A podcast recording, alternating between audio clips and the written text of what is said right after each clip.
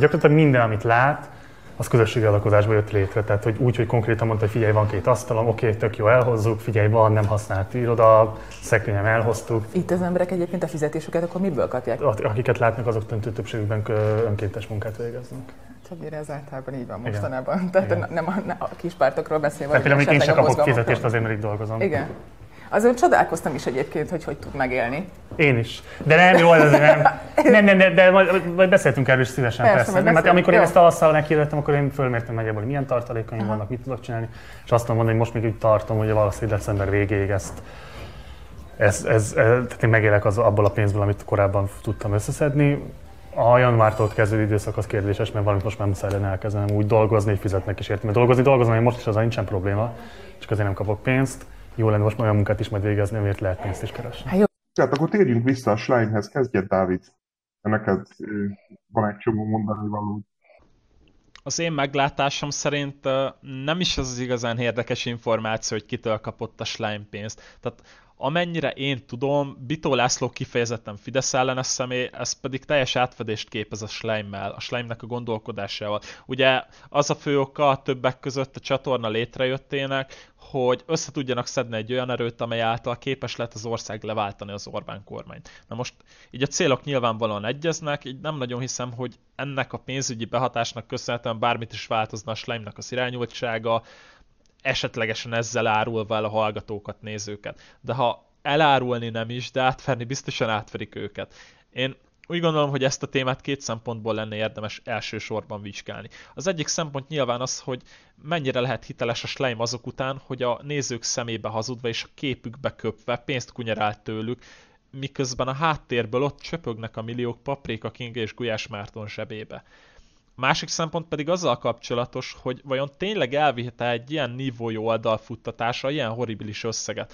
Most Nyilván nem a legfelebb dolog másnak a zsebében kutakodni, és alapesetben nem is tenném ezt, de ha tényleg milliókat kaptak, akkor legalább Mártonék annyit a nézőkórára köthettek volna, hogy hé, amúgy kapjuk a milliókat Bitó bácsitól, de nekünk nem elég ennyi lóvé, mert még kell erre meg arra. Mondjuk akkor is furcsán néznék, de ebben az esetben talán el tudnám fogadni, hogy kell még az a pénz. Viszont elég alaposan utána néztem ennek a csatornának. Az utolsó kb. 20 videójukat átpörgettem, és a Trianoni videósorozatokat leszámítva gyakorlatilag az összesnek a produkciós színvonala az nagyon standard és nagyon átlagos volt. A legtöbb felvételen igazából csak annyi van, hogy Kinga vagy Márton áll a kamera előtt és beszél 10-15 percen keresztül. Ezek után pedig, ha ránézek erre a nyilvános költségvetéssel kapcsolatos képre, teljes mértékben értetlenkedve állok előtte ami igazán szemet szór nekem, az az a 4000 dollár, ami elmegy a különböző stábtagokra, tehát operatőrre, asszisztensre, gyártásvezetőre, vágóra, meg még ki tudja, hogy mire. Rengeteg csatorna van, ami azért sokkal több kontentet gyárt, mint ők, meg mondjuk adott esetben tartalmasabb kontentet, meg sokkal több érdekes vágással, meg, meg grafikus elemekkel, mégis töredék annyi pénzből készülnek. Én nem tudom elhinni, hogy erre kellene 4000 dollár, meg hogy egyáltalán ö, ilyen kvalitású vagy ilyen, ilyen munkakörben kellene itt embereket alkalmazni, mert itt nagyon nem kell szerintem például a grafikával foglalkozni. Néha-néha van egy jó előnézeti képe egy-egy videónak, meg néha-néha egy-egy érdekesebb grafikus elem be van vágva, de az is általában olyan, ami az előző, vagy az azt megelőző videóból lett átmentve. Tehát nem igazán tudom, hogy ez a 4000 dollár az valójában hova tűnik. A másik pedig az, hogy Gulyás Márton ugye most részt vett Péter Juditnak a Privát Szféra című műsorában, és ott elég erőteljesen kihangsúlyozta, hogy a nézőkön kívül mástól nem kapnak segítséget, semmilyen anyagi támogatást, és ugyanezt mondta az öt hónappal ezelőtti videójában, ami egyébként elég kattintás hajház videó volt, azzal a címmel, hogy a slime meg fog szűnni, aztán utána azt mondta, hogy csak akkor fog megszűnni nyilván, hogyha mi nem támogatjuk őket. És ott elmondta, hogy mástól nem kapnak semmilyen támogatást. De közben meg valójában ez nincs így. Jó, azért annyit tisztázzunk a Paprika Kinga meg a Gulyás Márton kapcsán, hogy, hogy azt nem tudjuk, hogy a, a pénz az az ő zsebükbe megy konkrétan. Tehát most mi csak annyit látunk kívülről, vagy annyi derült ki pillanatnyilag számunkra, hogy van a Schlein nevű videoblog, amit, amit körülbelül, hogy mondjam, piaci alapon havi 100-200 ezer forintért el lehetne készíteni, de hát ez, ebben önkéntesek dolgoznak javarészt, tehát kicsit furcsa is lenne akár még ennyi pénz is, és, és ez a videoblog egyrészt komoly összegeket kap adománygyűjtésből, másrészt meg, mint kiderült, komoly összegeket kap külső támogatótól, hogy aztán ez pontosan hova kerül, magáncélra hasznosul, közös országmozdalom más területein hasznosul, ami egyébként akár egy legitim dolog is lehet, vagy, vagy akármi más történik, nem tudunk, nem látjuk, hiszen a Schleimnek a működése nem transzparens, nem átlátható. Azért is kell erről beszélnünk, mert az előző adásban elhangzott egy olyan állítása részünkről, mely szerint a a nagyvonalú donor, aki a Schleinet finanszírozza, az maga Soros György. Ez pedig, mint kiderült, hát nem igaz. Tévedtünk, hazudtunk, azt gondolom, hogy mindenfajta rossz indulat, meg, meg szándékoltság nélkül, viszont, viszont ezt a tévedést a Fidesznek a propaganda gépezete kegyetlen precizitással kihasználta, és, és az adás után már egy-két órával az Origó címlapján virított, hogy Gulyás Marcit meg Paprika Kingát Soros György támogatja, miközben azért nem egészen erről beszéltünk a rádióadásba, illetve, illetve hát valójában nem, nem sok mindent tudunk a pénznek a pontos hasznosulásáról.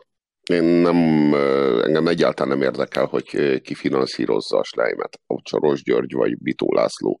Nekem volt egy értesülésem arra vonatkozóan, hogy Soros György pénzeli méghozzá 20 millió forinttal, amelyet egy másik 20 millió forinttal egy, egy másik milliárdos egészít ki, így, így érik el a 40 millió forintos éves költségvetésüket, amely úgy tűnik, hogy nem fedezi a videók elkészítését hiszen emellé még közösségi finanszírozást kalkulálnak. Tehát, hogy ők még emellé a felhasználóiktól kéregetnek forrásokat, bevételt, ami az én szememben hát legalábbis problémás.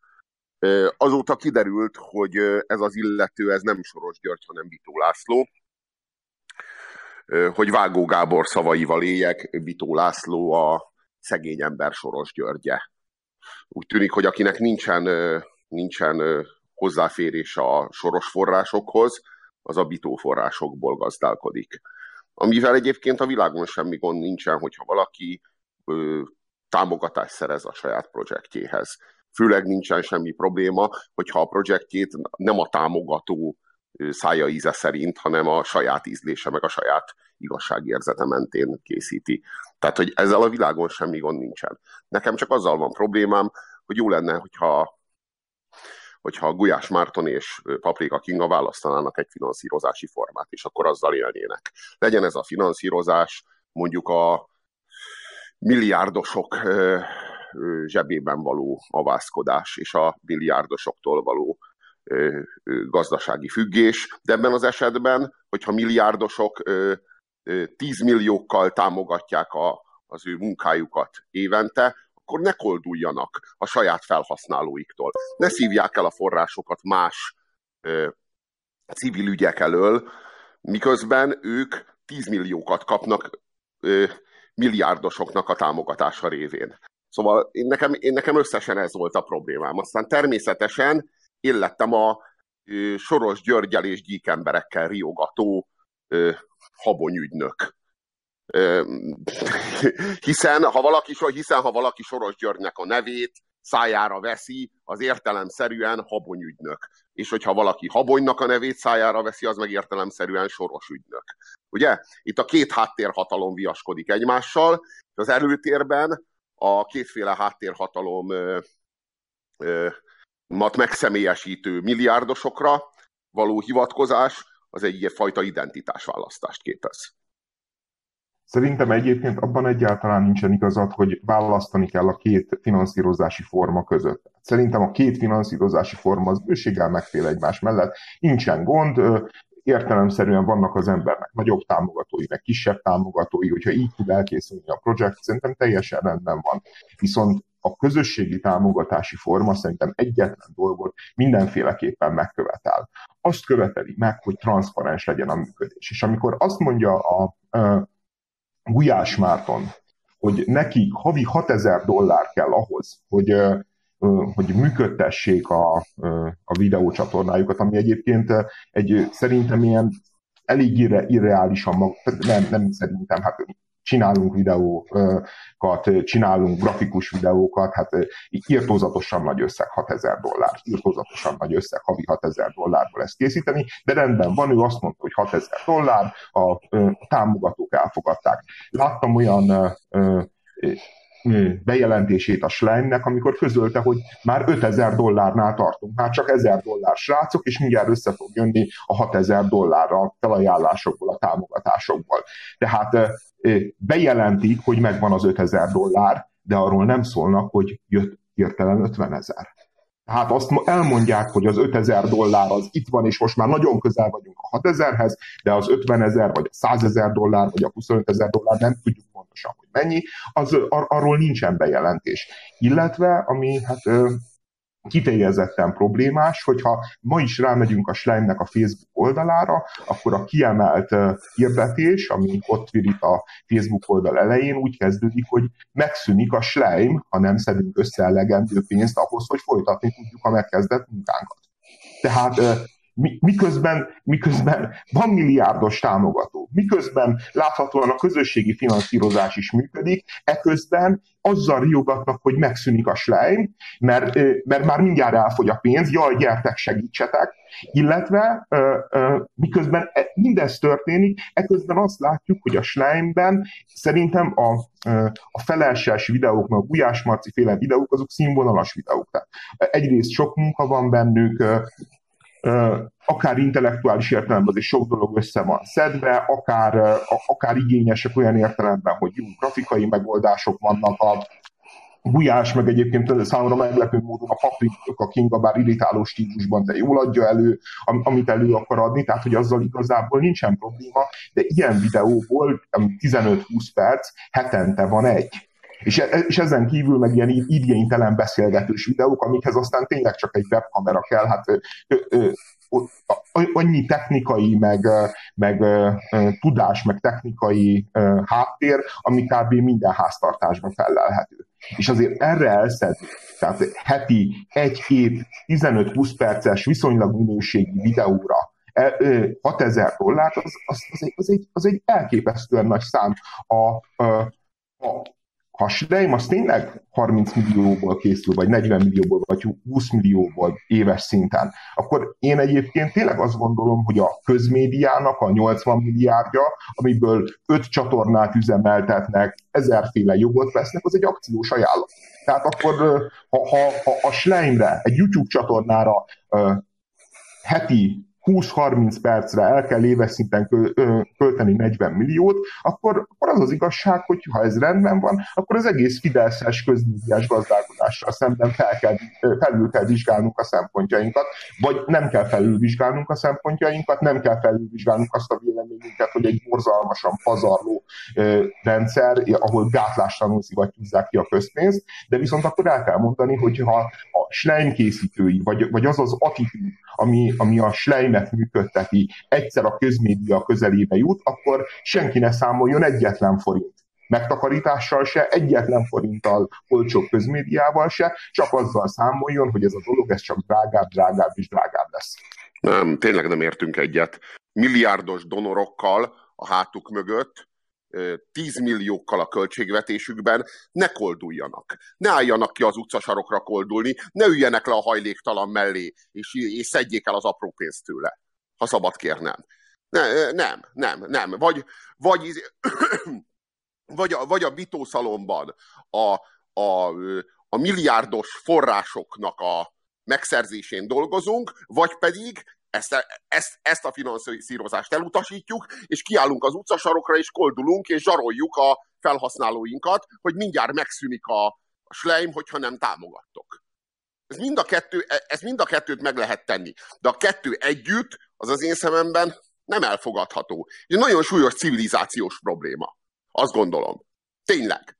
Tehát milliárdos támogatókkal koldulni, pénzt tarhálni felhasználóktól, olyanoktól, akik szegényebbek, az esetek többségében nem kevéssel szegényebbek, meg nem kevéssel kevesebb pénzből gazdálkodnak, mint ők.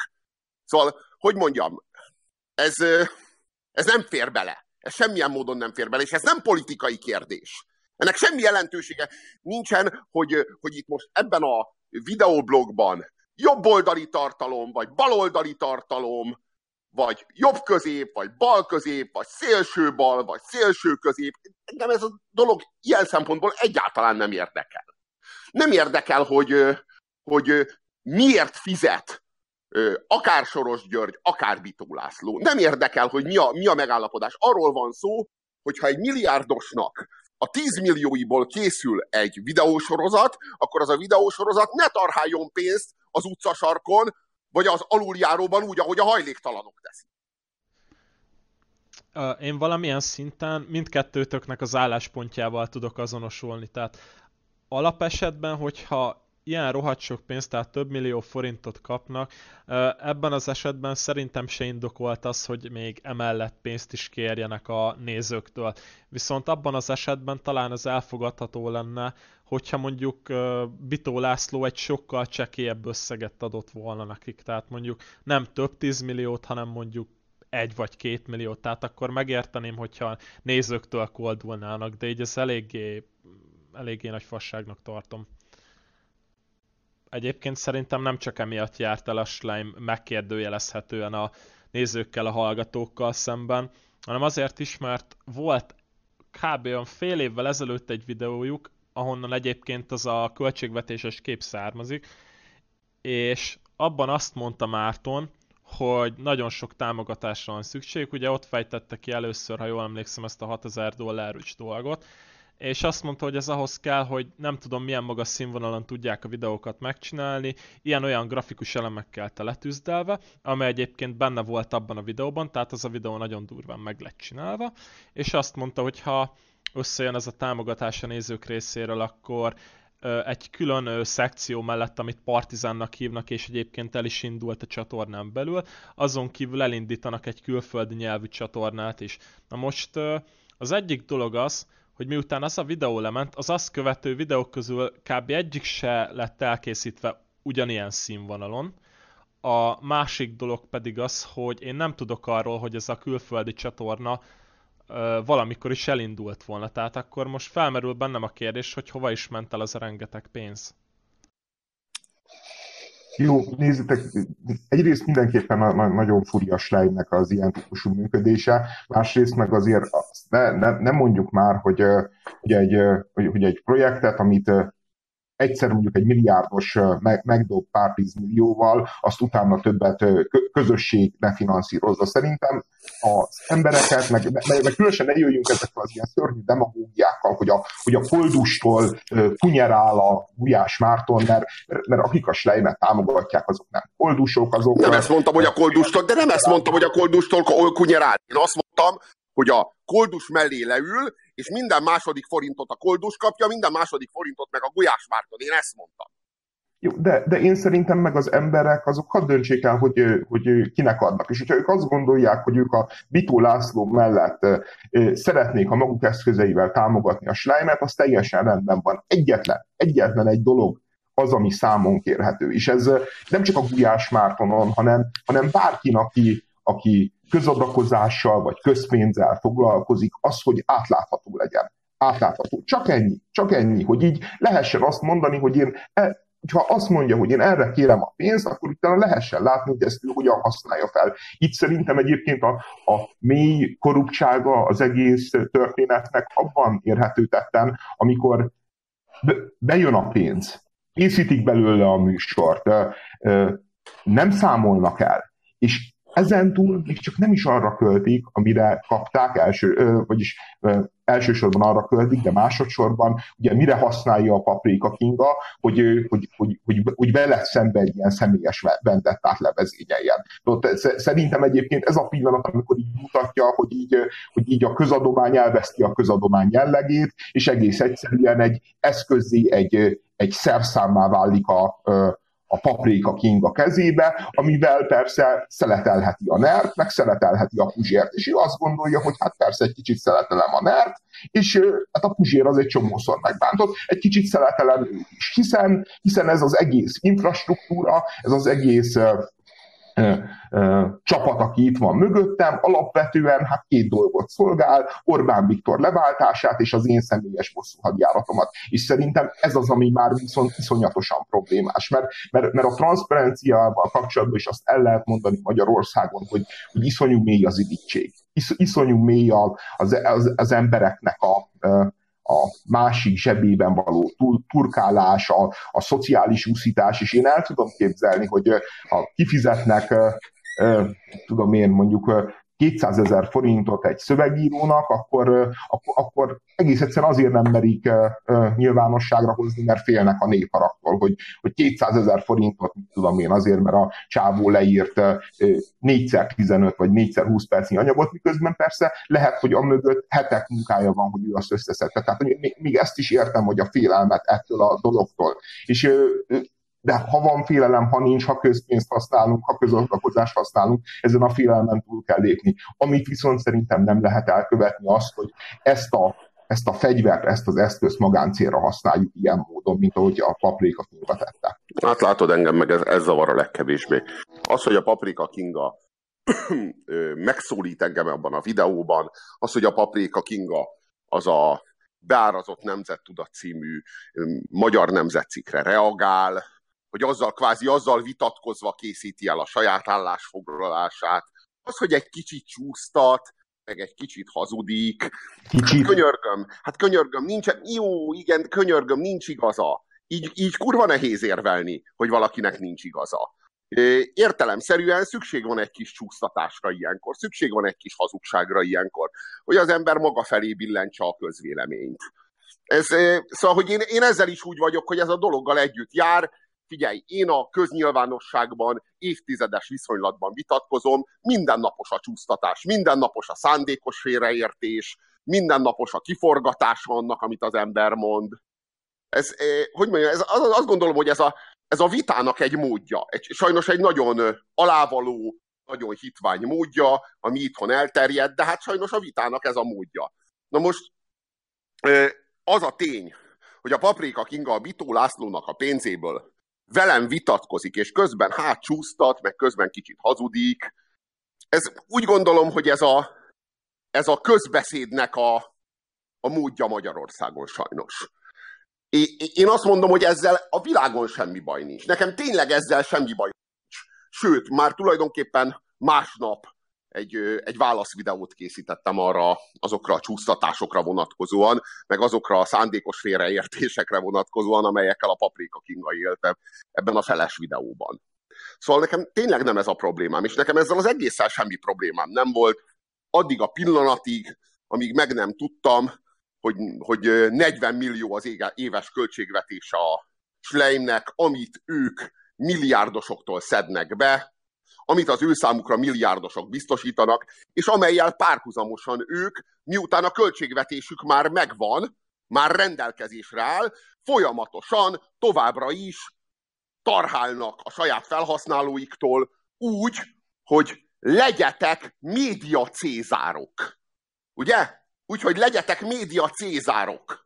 Tehát ez most itt nem egy, ez most itt nem egy koldulás, itt most nem Kurva az aluljáróban vagy, nem az, alul, igen, nem az aluljáróban vagytok, nem, nem arról van szó, hogy én itt most tarhálok tőled pénzt, mert különben meg fogok szűnni, hanem arról van szó, hogy én most föl, fölkínálok neked egy lehetőséget.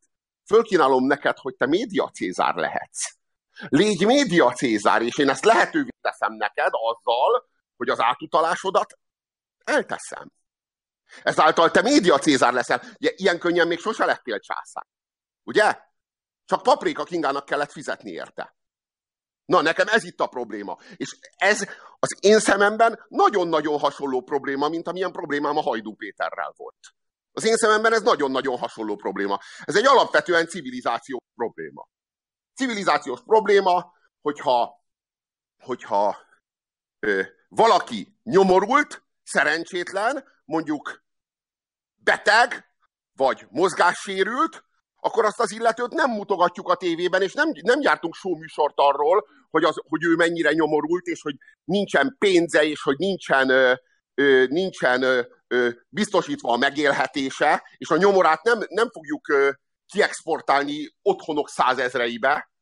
Pontosan ugyanígy, hogyha a finanszírozásunkat milliárdosoknak a barátságára és jóindulatára alapozzuk, és ezáltal a mi költségvetésünket kitermeljük, akkor a továbbiakban ne kolduljunk nálunk szegényebb emberektől pénzt, arra hivatkozva, hogy meg fogunk szűnni, ha nem adnak. Szóval, hogy itt van egy nagyon-nagyon súlyos, alapvetően kulturális probléma. És természetesen, amikor én ezt szóvá tettem, ezt a kulturális problémát, megfejelve egy tévedéssel, a, a Bitó Lászlót Soros Györgynek nézve, rögtön az egész diskurzus az Orbán soros tengelyre lett felfeszítve. Ugye ez a világ nagy, ö, nagy ö, törésvonala, vagy Orbán, vagy Soros, és értelemszerűen Puzsér, aki azt mondta, hogy Soros György finanszírozza a Sleimet, pedig hát nem, hiszen Bitó László, mi, mi, micsoda aljas hazugság, ezáltal értelemszerűen a, a, a, a nagy magyar polgárháborús narratívába az Orbán soros tengelyre kerültem fel, és hát értelemszerűen Orbán Viktor szekerét tolom. Szemben, szemben és ellentétben a, a, a, a, demokratikus, a demokratikus ellenzékkel, és ugye mi lehetne erre a, a, a nagyobb és hívebb bizonyíték, mint az, hogy az Origó Puzsérra hivatkozva közli cikkét. Robi, és azt lehet egyébként tudni, hogy a Schleim mikor jutott ehhez a pénzhez? Hát én azt gondolom, hogy az, elmú, az elmúlt hónapokban ö, ö, kapták ezt a pénzt. Tehát, hogy ö, én azt gondolom, hogy, a, hogy az ö, éves költségvetés 40 millió forint, ez azt jelenti, hogy ezt most ők egy évre megkapják, és aztán majd a következő évre újra elbírálják, hogy megkapják-e. Nem gondolom, hogy ők ezt most a következő öt évre biztosították maguknak, de hogy egy évre most ez a 40 milliójuk megvan, ez, ez, ez, ez, ez ténykérdés. Tehát ez az állításunk, amely állítás nem tévedés, ez nem, ez nem a tévedés utca, ez nem a, ez nem a Bitó László nem egyenlő Soros György utca, ez a ténykérdés utca. Jó, szerintem inkább maradjunk abban, hogy most mi ténykérdés, mi nem ténykérdés, nem látunk bele, nem, nem tudjuk, hogy mi történt, nincsenek banki átutalásaink, vannak neked olyan ismerőseid, akik, akik erről tényként beszélnek. Egy biztos, hogy azt felajánljuk, hogy amennyiben a Schlein nyilvánosságra hozza a gazdálkodását, transzparensé teszi a maga működését, épp úgy, ahogy ő azt elvárja például a kormányzattól, a és olyat tapasztalunk, ami tévedés volt a részünkről, rossz információ, félinformáció, mert, mert könyörgöm azért azt is értsük meg, hogy, hogy nagyon nehéz valamiről úgy beszélni, hogy elzárják az embert az információktól. És itt ez történik. Tehát nem, nem az történik, hogy valami fenn van egy honlapon, felmegyünk, és, és, és mi azt tudatosan elferdítjük, hanem, hanem az történik, hogyha a 40 millió ne adj Isten 30, vagy 20, vagy 50, vagy 60, hanem az történik, hogy nem lehet tudni, viszont van, vannak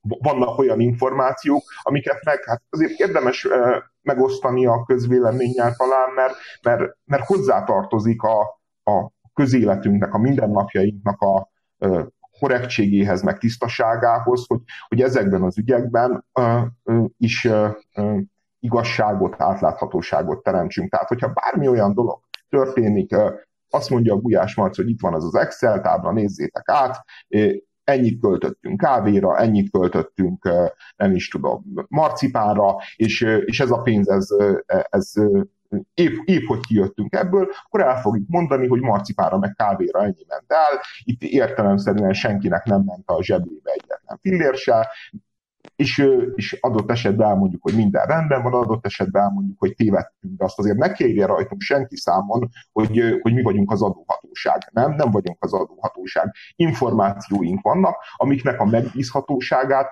azáltal teszteljük, hogy az éterben elmondjuk, amit hallottunk, amit tudni vélünk, és értelemszerűen megadjuk a másik félnek minden esetben azt, hogy pontosítsa, cáfolja azt, amit mi állítunk, gondolunk, mondunk. Szerintem ez így korrekt. az itt elsősorban a baj, hogy a hozzáállásukkal most itt elsősorban maguk alatt vágják a fát. Én akármennyire is nem szimpatizálok Paprika Kingával, azért azt elmondhatom, hogy ez elég szomorú lenne, hogyha mondjuk ennek a csatornának befutcsolna, vagy valami. Tehát nem, nem kellene ez az egészhez így hozzáállniuk, mert fordítva sülhet el ez a hozzáállásuk, hogy ennyire nem átláthatóak.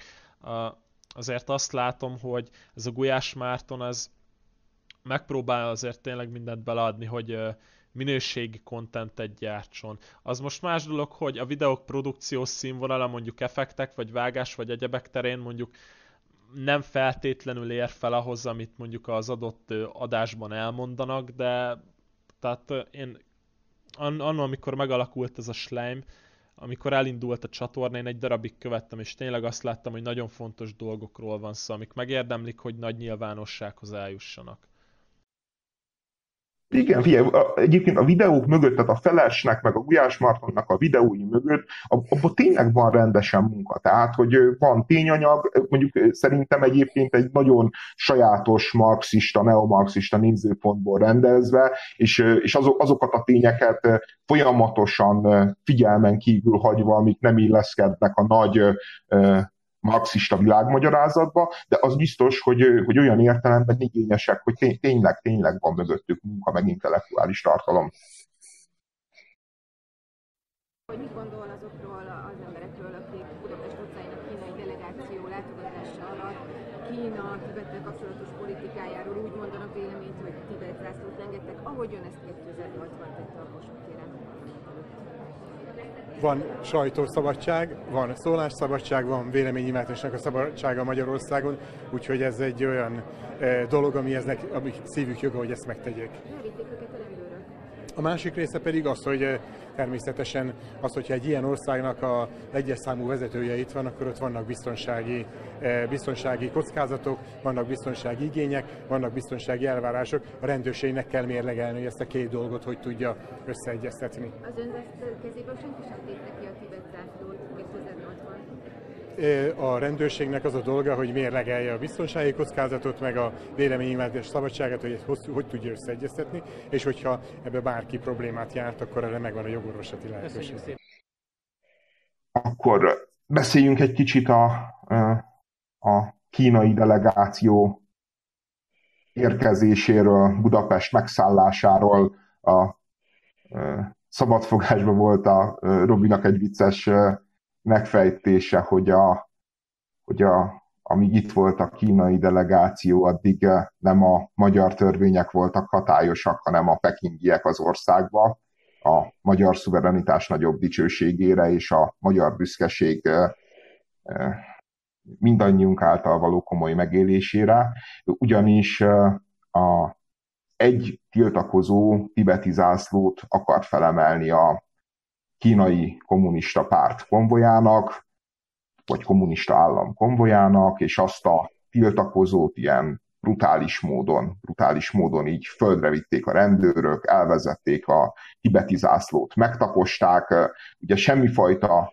magyar jog szerint jogellenes magatartás nem történt, viszont hát a Budapesten tüntető úr megszegte a pekingi vagy kínai törvényeket, és hát a, a magyar rendőrség, amikor ebben a szituációban döntenie kellett, akkor, akkor azt mondta, hogy, hogy itt és most a pekingi büntető törvénykönyv a hatályos, és hát ez, ez azért tényleg, tényleg nagyon-nagyon aggályos. Egyébként így, így mindenki kormány basztatásra használja ezt az ügyet ugye mutogatják azt a képet, amikor 2008-ban Balog emberminiszter még tibeti zászlóval pózol, ugye most meg védi azt a rendőri fellépést, amelyik megtapossa és elvezeti a tibeti zászlót levegtető embert, és, és mindenki ugye a kormányzat képmutatásáról értekezik, ami egyébként egy egy olyan narratíva, ami, ami végül is rendben van, de azt gondolom, hogy nem az első számú narratíva, ami magyarázza ezt, ami történik, hanem itt, itt valójában, valójában azt látjuk, annak a szelét érezzük, hogy, hogy az Egyesült Államok az, az ma hiába gazdaságilag és katonailag a legerősebb ország a világon, ma már nem,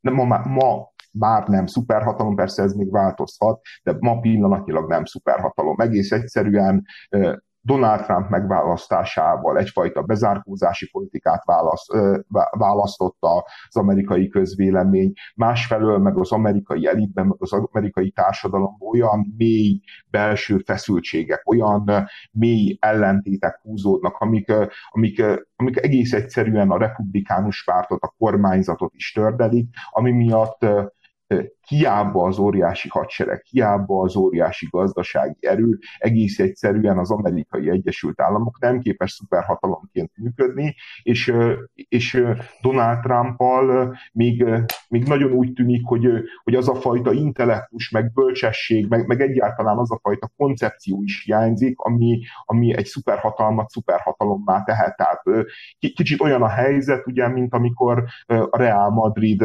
90-es években összevásárolt iszonyatos összegér galaktikusokat, és amikor volt egy, egy, egy jó edző, egy, egy, egy megfelelő edző, mint amilyen például biztosan Robi fel fog hördülni, mint amilyen mondjuk a George W. volt, aki, akinek, akinek volt egy erős koncepciója, jó, nem volt ő se egy intellektuálisan különösebben pallérozott elme, de a mögötte lévő neokonzervatív etosz az, az, az igenis így gondolt valamit a világról. És, és ennek megfelelően szuperhatalomként működött, háborúzott, gyilkolt az Egyesült Államok. Na most ez, ez teljesen eltűnt. Tehát, hogy, hogy most ez nincsen, és, és, ez, és ez a Real Madrid hiába áll 11 poszton, 11 sztárjátékosból, nincs, aki összerakja, és ezt a csapatot, hogy megmondja, hogy ki fog védekezni, ki fog támadni, de még csak annyira sincsen edzőjük, hogy azt megmondja, hogy melyik kapura kell támadni. És akkor ugye ott van a másik kvázi szuperhatalom, ami soha nem volt szuperhatalom az Európai Unió, aminek szintén meg lenne a gazdasági ereje, de,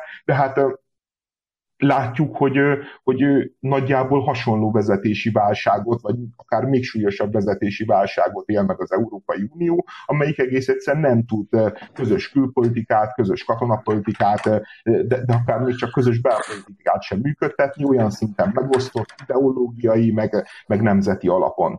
És ebbe a térbe törbe Kína, amelyik, amelyik gazdaságilag gyengébb, bár most már nem olyan sokkal gyengébb, viszont egy elképesztően jól szervezett, elképesztően tudatos külpolitikát folytató, 10-20 évekbe gondolkodó bürokrácia vezeti, amelyikről el lehet mondani, hogy kommunista, de azért elsősorban technokrata, és első, másodszorban nacionalista, és csak harmadsorban negyed sorban, ötöd sorban kommunista, és, és, és ez, ez a szuperhatalom egész egyszerűen így kikövetel magának bizonyos előjogokat. És én azt gondolom, hogy, hogy valójában az a helyzet, hogy, hogy hogyha Kína szuperhatalmi pozíciója megerősödik, akkor mi vissza fogjuk sírni az Egyesült Államok által uralt világot, mert ez a Kína, ez ez sokkal keményebb, sokkal kegyetlenebb, sokkal céltudatosabb, amikor a saját céljairól vagy a saját értékeiről van szó, és, és igenis képes arra, hogy akár Közép-Európában határaitól több ezer kilométerre megköveteljen bizonyos protokollokat a magyar rendőrségtől, és egész egyszerűen nincs értelme ezzel szembe menni, mert nincsen meg hozzá az erőnk. Semmilyen értelemben. Hát úgy tűnik, hogy az Egyesült Államok társadalma az meghasonlott a saját elitjével, azzal, a, azzal az amerikai establishmenttel, amelyik az országot vezette, főleg a demokratákkal, de én azt gondolom, hogy nem csak a demokratákkal, én azt gondolom, hogy a demokrata és republikánus elittel, úgy általában véve. És az az elit, amelyik négy évenként azzal zsarolta Amerika népét, hogy szavazza kisebbik rosszra, mert itt lesz a nagy baj. A nagyon nagy baj, és akkor azt majd nem tudott kezelni. És ezt így nagyon sokszor, nagyon sokszor beszopta Amerika, és nagyon sokszor a kisebbik rosszra szavazott. És hát most az történt tavaly ősszel, hogy így azt mondta, hogy így nem. Nem. Nem vagyok hajlandó többet a kisebbik rosszra szavazni, a nagyobbik rosszra szavazok, és abban a reményben, Nem abban a reményben, hogy a nagyobbik rossz fogja vezetni Amerikát. Ez az ár, amit fizetni kell érte, és ezt az árat Amerika megfizeti. Azért, hogy, a, hogy az establishmentnek ez a korrupt, egymással folyamatos, folyamatosan üzletelő, az amerikai demokráciát teljesen elsekélyesítő és kiüresítő elit, ez végre megtisztuljon, vagy legalább, vagy legalább Móres tanulj. Legalább négy évre megtanulja, hogy, hogy kibillenthető a hatalomból. Most az történt, hogy az, ez az úgynevezett amerikai konzervatív párt, ami ugye a demokrata pártnak a jobb széléből, meg a republikánus pártnak a bal széléből, vagy fogalmazunk úgy, hogy mind a kettőnek a centrumából képződik, ez most kibillent a hatalomból. Tulajdonképpen már kapott egy pofont az Obama elnökké választásával. Most a Donald Trump elnökké választásával egy még nagyobb pofont kapott. Ez az establishment ez elveszítette Amerika bizalmát. És ennek a jele a Donald Trumpnak az elnökké választása. Azt gondolom, hogy, hogy Donald Trump elnöksége az az ár, amit most Amerika megfizet. Ez be volt kalkulálva. Most négy éven keresztül Amerika lélegeztetőgépen van. Tábornokok lélegeztetőgépen tartják. Most négy éven keresztül Amerika elgondolkodik arról, hogy ki is ő. Mit is jelent, mi is ő a szabad világnak, mi is ő önmagának, mi ő a saját kontinensének, saját kontinensén lévő gyarmatainak, és mi, mi ő a tengeren túli gyarmatainak. Amerikának újra ki kell találnia magát. És most ez a négy év, ez nem arról fog szólni, hogy Amerika aktív, meg hogy Amerika a világban megmutatja önmagát. Ez a négy év arról fog szólni, hogy Amerika a lélegeztetőgépen stabil. És aztán, hogyha eltelik ez a négy év, amit már úgy gondolom, hogy az amerikai társadalom is nagyon vár, akkor újra lehet gombolni ezt a kabátot, és akkor talán helyre lehet állítani az, az Egyesült Államok nemzetközi helyét a világban vagy az Egyesült Államok nemzetközi tekintélyét. De, de hogy ezt ki fogja helyreállítani, hogy egyáltalán demokraták lesznek, vagy republikánusok, hogy, hogy, a, hogy a zuhanás után, vagy ezután az, ezután az ájulásszerű sok után jön-e majd egy, egy eszmélés, vagy, vagy folytatódik a delírium, ezt most még nem nagyon lehet látni szerintem. Amúgy valószínű, hogy én ezt nem látom át annyira, mint ti minden esetre. A lényeg, hogy én nem vonatkoztattam el ennyire, tehát én maradtam inkább Balogh Zoltánnak a személyénél. És az milyen dolog már, hogy lelkészként végzett és tevékenykedett is, emellett pedig egy elvileg keményen keresztény párt tagja. Mégis az alapvető erkölcsi normákat és a krisztusi tanokat is maradéktalanul szembeköpi a viselkedésével. Ha van valaki, aki kiválóan megtestesíti azt a képet, ami az átlagember fejében van a politikusokat illetően, akkor az a Balogh Zoltán. Ahogyan az előbb bejátszott videóban is lehetett látni, csak hebeget, habogott, egy értelmes választ nem hagyta el a száját. De nyilván nem is csoda annak függvényében, vagyis annak fényében, hogy 2008-ban és 2012-ben mi történt. Mi is volt 2008-ban? Hát az, hogy nagy válszélességgel lengette a tibeti zászlót, érdekes módon pont akkor, amikor a kínai delegáció meglátogatta Gyurcsányt. Értelemszerűen ez csak egy Gyurcsány ellentett politikai manőver volt az ő részéről, és nem arról van szó, hogy valóban érdekelte volna őt a tibetiek helyzete. 2012-ben viszont, mikor már az Orbán kormánya hatalmon volt, ugyanezen tevékenység miatt elvitték a rendőrök Hendreit, akit ö, korábban 2008-ban is ott állt Balog mellett a tibeti zászlót lengetve. Ez pedig ugye megismétlődött idén is, azzal a különbséggel, hogy ezúttal Balog már kínai zászlót forgatott.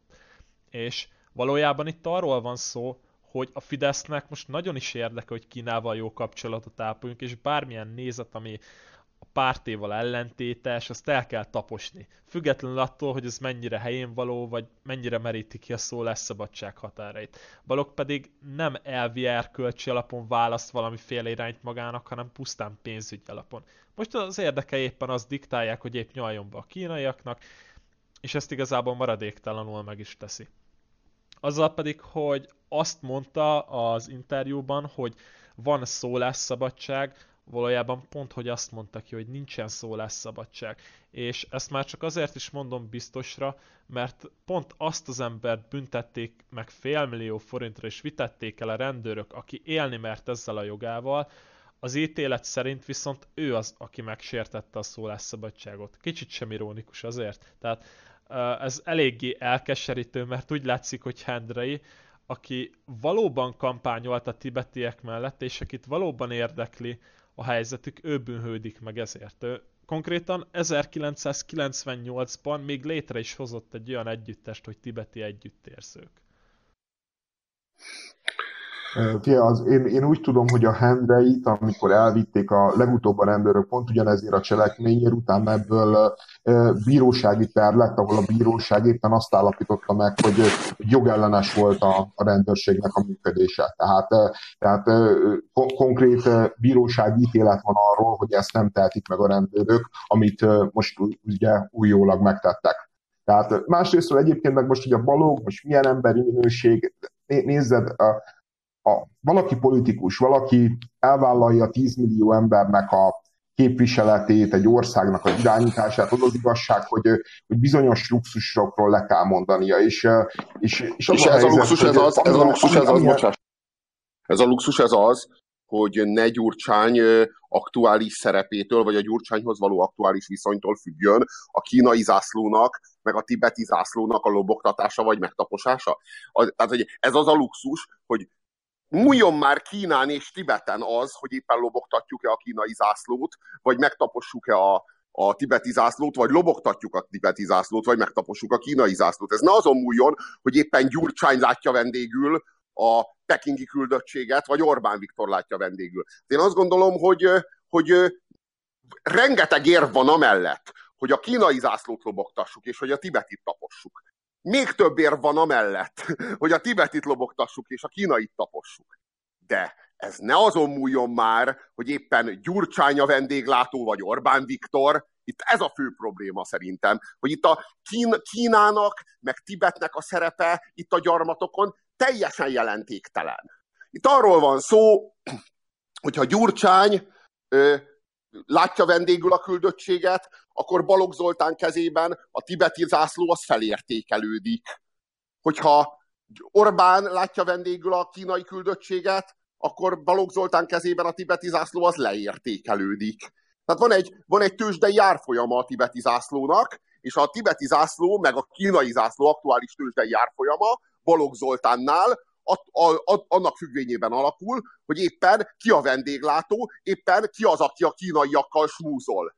Ha a kínaiakkal olyas valaki smúzol, aki a mi politikai szándékainknak nem felel meg, akkor fúj Kína és hajrá Tibet. Ha megfordítva, akkor meg viszont. Na itt ez, a, ez az igazi probléma.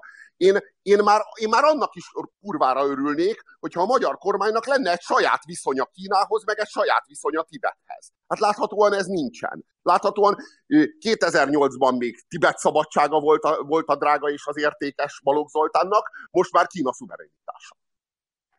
Amikor luxusról beszéltem, akkor nem a rendőrségi fellépést védtem, mert az, a rendőrségi fellépés az védhetetlen. De, de azt gondolni, hogy, hogy a, ma a világpolitikában létezik olyan, hogy van egy viszonyunk Kínához, meg van egy viszonyunk Tibethez, az egy, az egy végtelenül nagy félreértés. Nincs ilyen. Tehát nem, mint ahogy nem lehet, nem lehet viszonyunk, nem lehet viszonyunk Tájvánhoz. Tehát egy egész egyszerűen nincs, nincs ilyen. Van egy Kína egy Kína van, és azt az egy Kínát el kell fogadnia mindenkinek. Hát a dalai lámát senki nem meri hivatalos látogatáson fogadni, mert ugye két dalai láma van, az egyik, amit a kínai kommunista párt választott, ő van ugye Tibetben, és a másik ugye az emigrációban élő rendes, legitim dalai láma, aki, aki, akit egész egyszerűen a világon nincsen olyan kormány, amelyik fogadni merne hivatalos látogatáson. Mert nem lehet, mert egész egyszerűen így az, az történik ilyenkor, hogyha ö, meghúzod az oroszlán bajszát, akkor az oroszlán a teljes súlyával és a teljes erejével neked feszül. Ö, az a helyzet, hogy én azt gondolom, hogy ö, minden jó érzésű ember ö, úgy gondolja ebbe az országba, hogy, hogy amikor egy birodalom megszáll egy, egy egyébként ilyen nagyon-nagyon békés teokráciát, mint amilyen Tibet volt, akkor nekünk, akik magunk is átéreztük, hogy milyen egy birodalom igája alatt élni, maximális szolidaritásba kezd. De egész egyszerűen nem engedheti meg a magyar kormányzat azt a luxus, hogy ezt a személyes ezt a személyes élményt, ezt a, ezt a személyes szempontot érvényesítse, mert egész egyszerűen nem, hogy 10 milliós Magyarországnak, de a, a nálunknál sokkal erősebb Németországnak vagy Franciaországnak sincsen meg hozzá az ereje, mert kegyetlen lenne a büntetés, amit a kínaiak bevasalnak rajta. De a magyar, de a magyar, ellen, de a magyar, de a magyar ellenzék megengedheti magának ugyanezt? Igen, az ellenzék megengedhet magának mindent. Én szerintem egyébként csak, csak annyi a tévedése a magyar ellenzéknek, hogy, hogy ők azt gondolják, hogy ez, ezek, a, ez, ezek az ilyen külpolitikai járulások, ezek így bármit is számítanak, miközben hát lássuk azért jól, hogy, hogy, a, hogy az Orbánnak a megítélésébe, reputációjába mit jelentett például az, hogy be, beállt a, a gyurcsány külpolitikába? Semmit. Mit jelentett az, hogy, hogy, hogy hozzájárult Románia uniós felvételéhez, anélkül, hogy Erdély megkapta volna az autonómiát, semmit. Tehát, hogy most Tibet, Tibet az, az tényleg annyit fog jelenteni, semmennyit nem fog jelenteni. Tehát egész egyszerűen, hogy mondjam, hogy az a, az a az ilyen hideg számító logika, amit, vagy, vagy, vagy realitás, amiről én beszéltem, azért a magyar társadalom döntő része pont azért, mert, mert állandóan birodalmak között él, számára hát egy napi élmény is elfogadja. Magyarországnak nincsenek érdekei, vagy Magyarországnak nincsenek elvei, Magyarországnak csak folyton változó érdekei vannak. Hivatkozik erre a magyar kormány és András barátunk. De hát a helyzet az az, hogy a nagyhatalmak érvelnek. A nagyhatalmaknak se lehetnek elveik, a nagyhatalmaknak is csak érdekeik lehetnek, a nagyhatalmaknak növekedési érdekeik vannak, a kisállamoknak meg megmaradási érdekeik vannak a növekedési érdekek nem teszik lehetővé az elveket, a megmaradási érdekek még kevésbé teszik lehetővé az elveket. Ugye az elvek azok nyugdíjaz, nyugdíjazva lettek.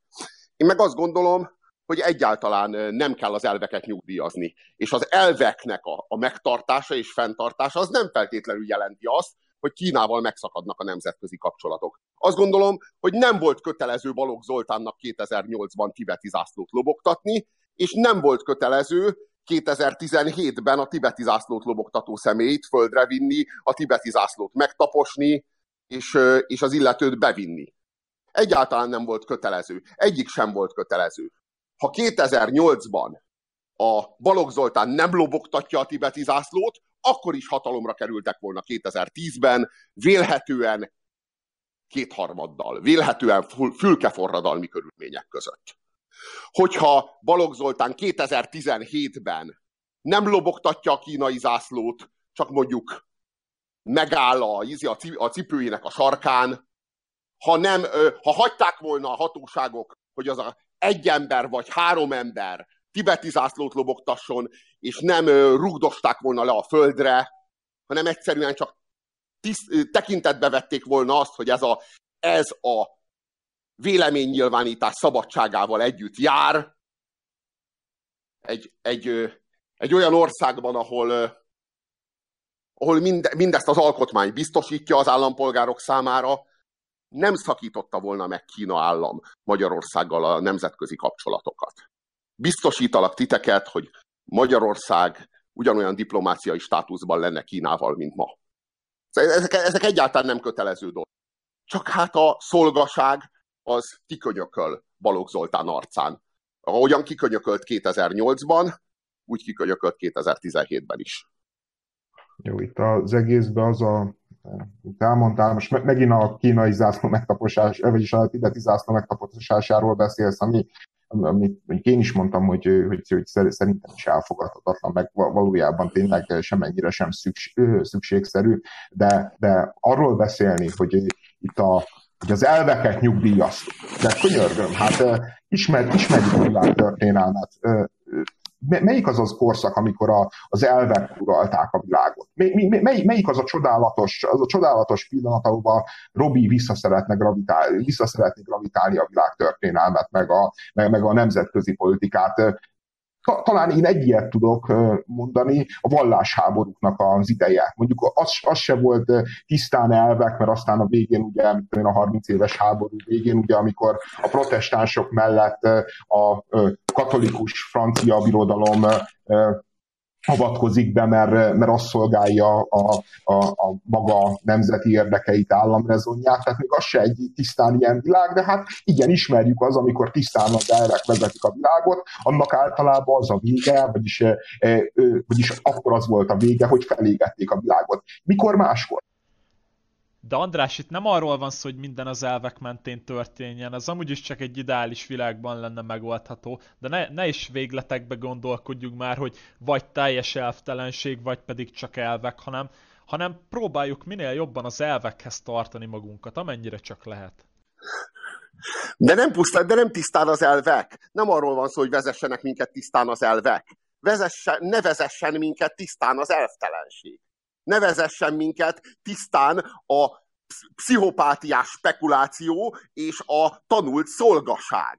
Pusztán csak ennyi. Nem, nem arról van szó, Aha. hogy és, vezessenek, és, ezt, és ezt olyan... minket a tiszta elvek. Arról van, és, ezt, és ezt egy olyan esetben kérek számon, és ezt egy olyan esetben kérek számon a magyar kormányon, egy olyan esetben, ahol precedens nem tudsz mondani a világban, precedens nem tudsz mondani a világban, ahol egy, áll, áll, állam, ahol egy állam beleállt volna a Tibet kérdésben. De vagy akár a Tájván kérdésben. nem várja el, senki nem várja el Balogh Zoltántól, hogy álljon bele a Tibet kérdésbe. Senki nem várja el a magyar kormánytól, hogy követelje ki Kínától Tibet szabadságát. Csak annyit szeretnék, hogyha a tibeti zászlót Budapesten civilek lobogtathatnák, függetlenül attól, hogy a magyar kormány álláspontja az világos, Tibet kérdésében ez Kína belügye. Értettük, elmondta Balogh Zoltán, elmondta Orbán Viktor, nem kérjük rajtuk számon, csak annyit szeretnénk, hogyha, hogyha civil, magyar emberek ebben az országban még lobogtathatnának ettől tibeti zászlót. Ugye értjük, hogy ez nem jelenti azt, hogy a magyar kormány a szembe helyezkedik Kína politikájával, nem jelenti azt, hogy Magyarország megsérti Kína, Kína állam szuverenitását, ugye értjük. Én nem az elveket kérem számon, hanem De az elvtelenséget, az elvek teljes hiányát kérem számon. Nem tudom, hogy érted-e. Nem, de én nem értem, mert ami, ami vitatkozunk, ugye az, az két részre lehet bontani. Az egyik az, hogy helyes volt-e ennek a figurának az elvezetése. Mint kiderült, hogy már megtörtént ez, a bíróság lépett is, szerintem is vállalhatatlan dolog én nem gondolom, hogy ez vita volt. A másik kérdés meg az, hogy, hogy vajon Magyarországnak, Magyarország kormányától el lehet-e várni, hogy amikor 2008-ban a miniszter tibeti zászlót lobogtatott, akkor el lehet-e várni, hogy ugyanez a miniszter 2017-ben is megtegye ezt. És nem, nem, és a, nem, és a, nem, nem, nem, nem, nem, de azt, hogy az a miniszter, amelyik 2017-ben nem lobogtat tibeti zászlót, viszont kínait lobogtat, attól elvárható, hogy 2008-ban ne lobogtasson tibeti zászlót.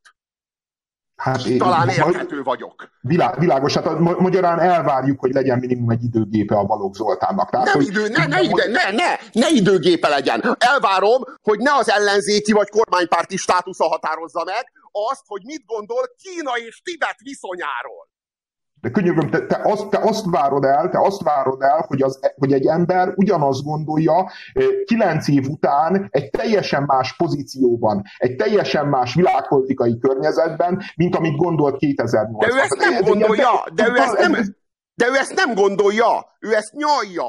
Nyalja, nem gondolja, nyalja. Az nem ugyanaz. Ne tévesszük össze a gondolást. Ja, szerintem menjünk tovább. A következő témánk az egy szocialista képviselőnő parlamenti felszólalásából egyetlen mondat. Az a himnemű lény, himnemű lény, aki bántja a gyengébbet, nem nevezhető férfinak, hanem féregnek, a férget pedig el szoktuk taposni. Ezt Bangóni Borbély Ildikó fogalmazta meg a parlamentben pár nappal ezelőtt. ugye, ugye érezzük, hogy ilyen tipikus göbbelszi beszéd.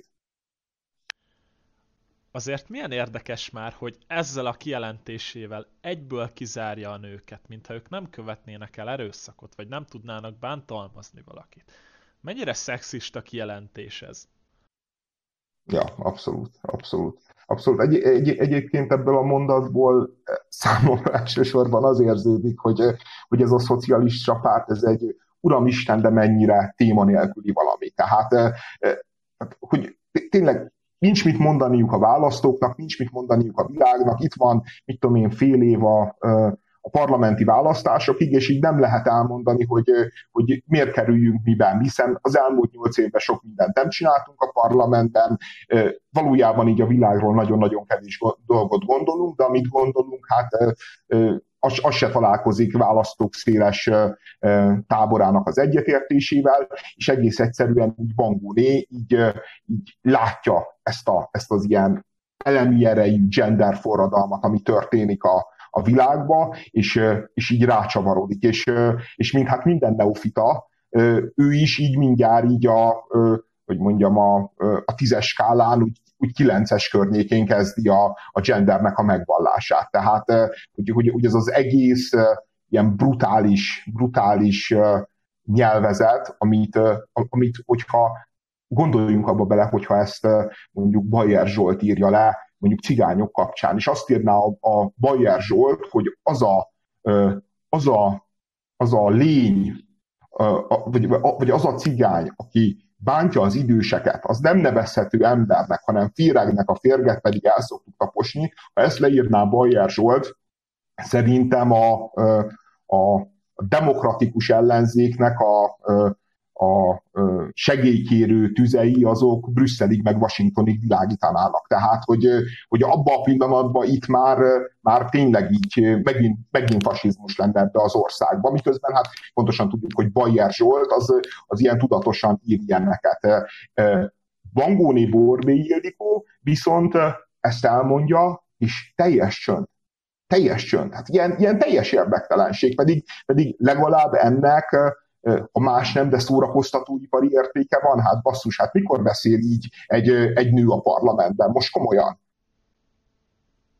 Egyébként az MSZP részéről már csak ezt a kínos vakaródzást, ezt a kínos feszengést látom, hogy már mindent megpróbálnak elkövetni, hogy próbáljanak relevánsak maradni, de már senkit se érdekelnek. Tehát ez is egy elkeseredett próbálkozás volt. Megpróbált valahogy uszítani, hogy hát ha esetleg ezzel szavazatokat szerez magának a párt, mert ugye annak idején azért ne felejtsük el, hogy a legtöbbször ennek köszönhették azt, hogy nyertek. Tehát mindig uszítottak a Fidesz ellen, így próbálták megnyerni a választásokat.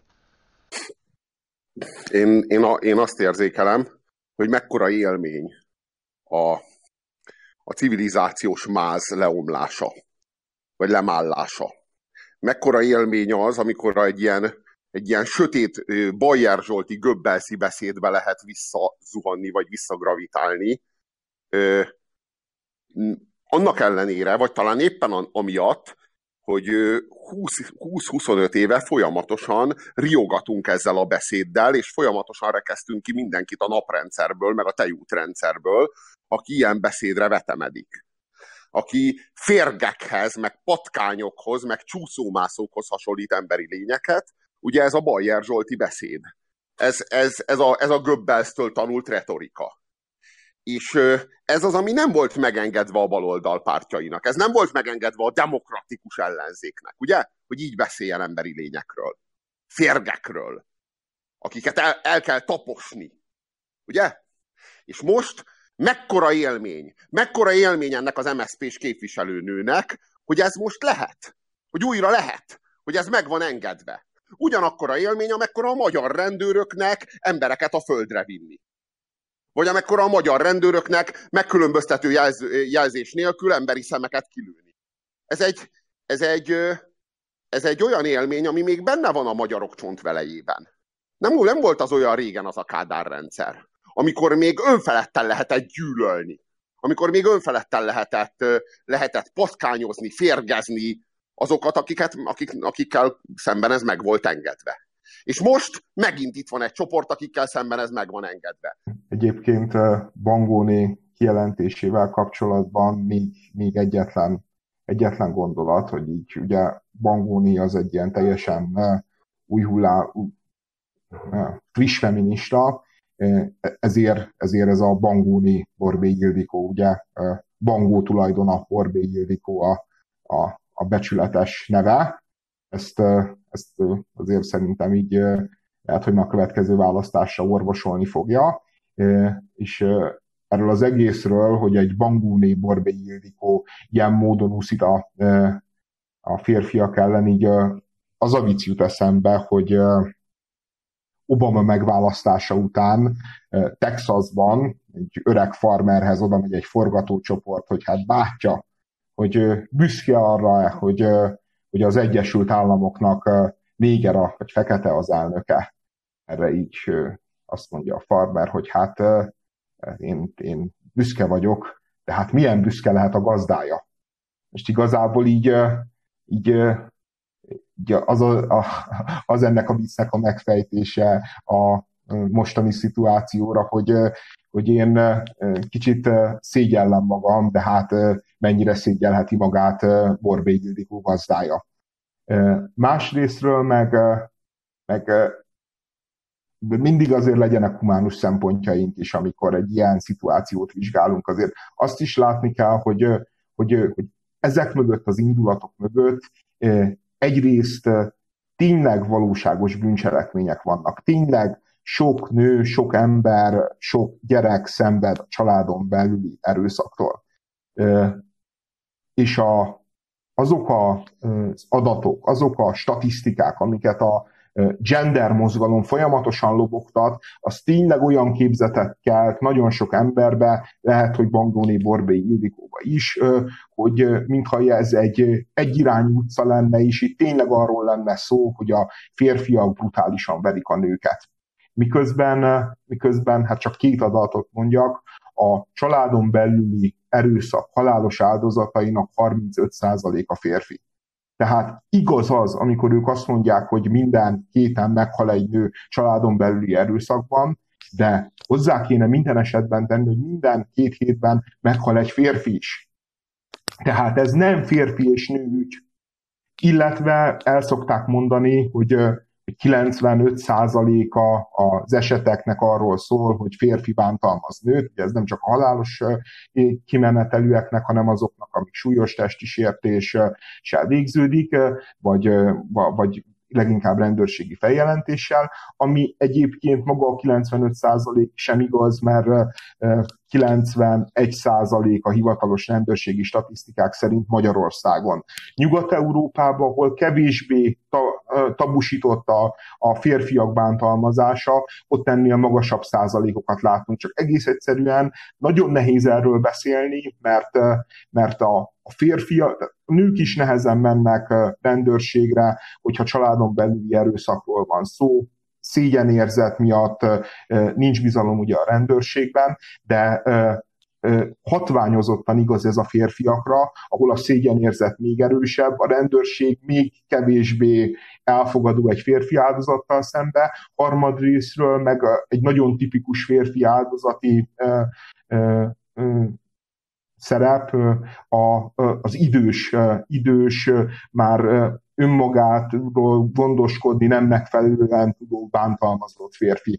A nyugat-európai statisztikákból azt látjuk, hogy, hogy azért akár a súlyos bántalmazásokból, hogyha levonjuk a következtetéseket, akár más típusú tendenciákból, hogy, hogy a családon belüli bántalmazásnak 30-40 százaléka bizonyosan a férfiakat érinti, úgy, hogy még akkor nem is beszéltünk a verbális bánt, tehát ez mind a fizikai bántalmazás, nem beszéltünk a verbális részéről. Tehát itt, itt, itt valójában van egy olyan közhangulat, aminek talán Balmóni is felült, ami, ami, ami úgy tesz, minthogyha, minthogyha ez egy nemek közötti háborúnak a, a, a, a csatája lenne, miközben nem a nemek között van háború, hanem az alkoholizmussal, a butasággal, az erőszakkal, az agresszivitással, a rossz párkapcsolati megküzdésekkel van, van háború, vagy legalábbis az kéne, hogy ezzel szembe legyen háború, és ne a férfiakkal.